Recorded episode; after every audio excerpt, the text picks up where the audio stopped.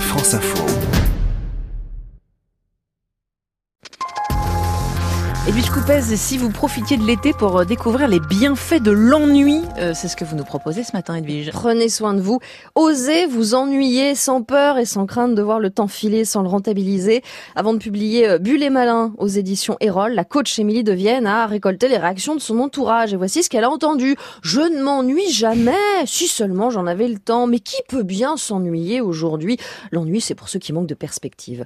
Alors elle s'est mise en tête de réhabiliter l'ennui. Pourquoi les psychologues et les pédagogues le recommandent, le prescrivent même pour le bon développement de nos enfants et pourquoi Mmh. nous adultes, eh bien, on n'y aurait plus droit. Et en quoi ne rien faire peut nous faire du bien? Alors je ne parle pas de ne rien faire, je parle Mm. de s'ennuyer et c'est différent. C'est même le postulat de base de ce livre d'Émilie de Vienne.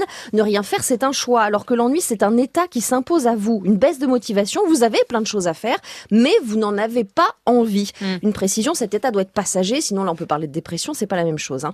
Donc cet ennui, au lieu de le subir, accablé de lassitude, à brasser des idées noires, eh ben acceptez-le et voyez-le même comme un indice. Qu'est-ce qu'il vous dit Qu'il y a un truc qui ne vous convient pas, qui ne fait plus sens, qui n'est pas raccord avec ce que vous voulez en ce moment. L'ennui devient donc une occasion de mieux définir vos besoins, d'apprendre à dire non, de proposer des alternatives. L'ennui n'est pas forcément un pouvoir de nuisance, ça peut être un pouvoir d'alerte. Pourtant, on fait tout hein, pour ne pas s'ennuyer. Bah oui, l'ennui fait peur, hein. et puis c'est pas agréable de s'ennuyer clairement. Hein. Ça permet pourtant de se reconnecter à soi, on vient de le voir, de mieux comprendre les choses, aussi de ne pas rester à la surface d'un sujet, de laisser les idées émerger, de nourrir votre créativité en allant chercher des solutions décalées pour vivre en accord avec vos besoins.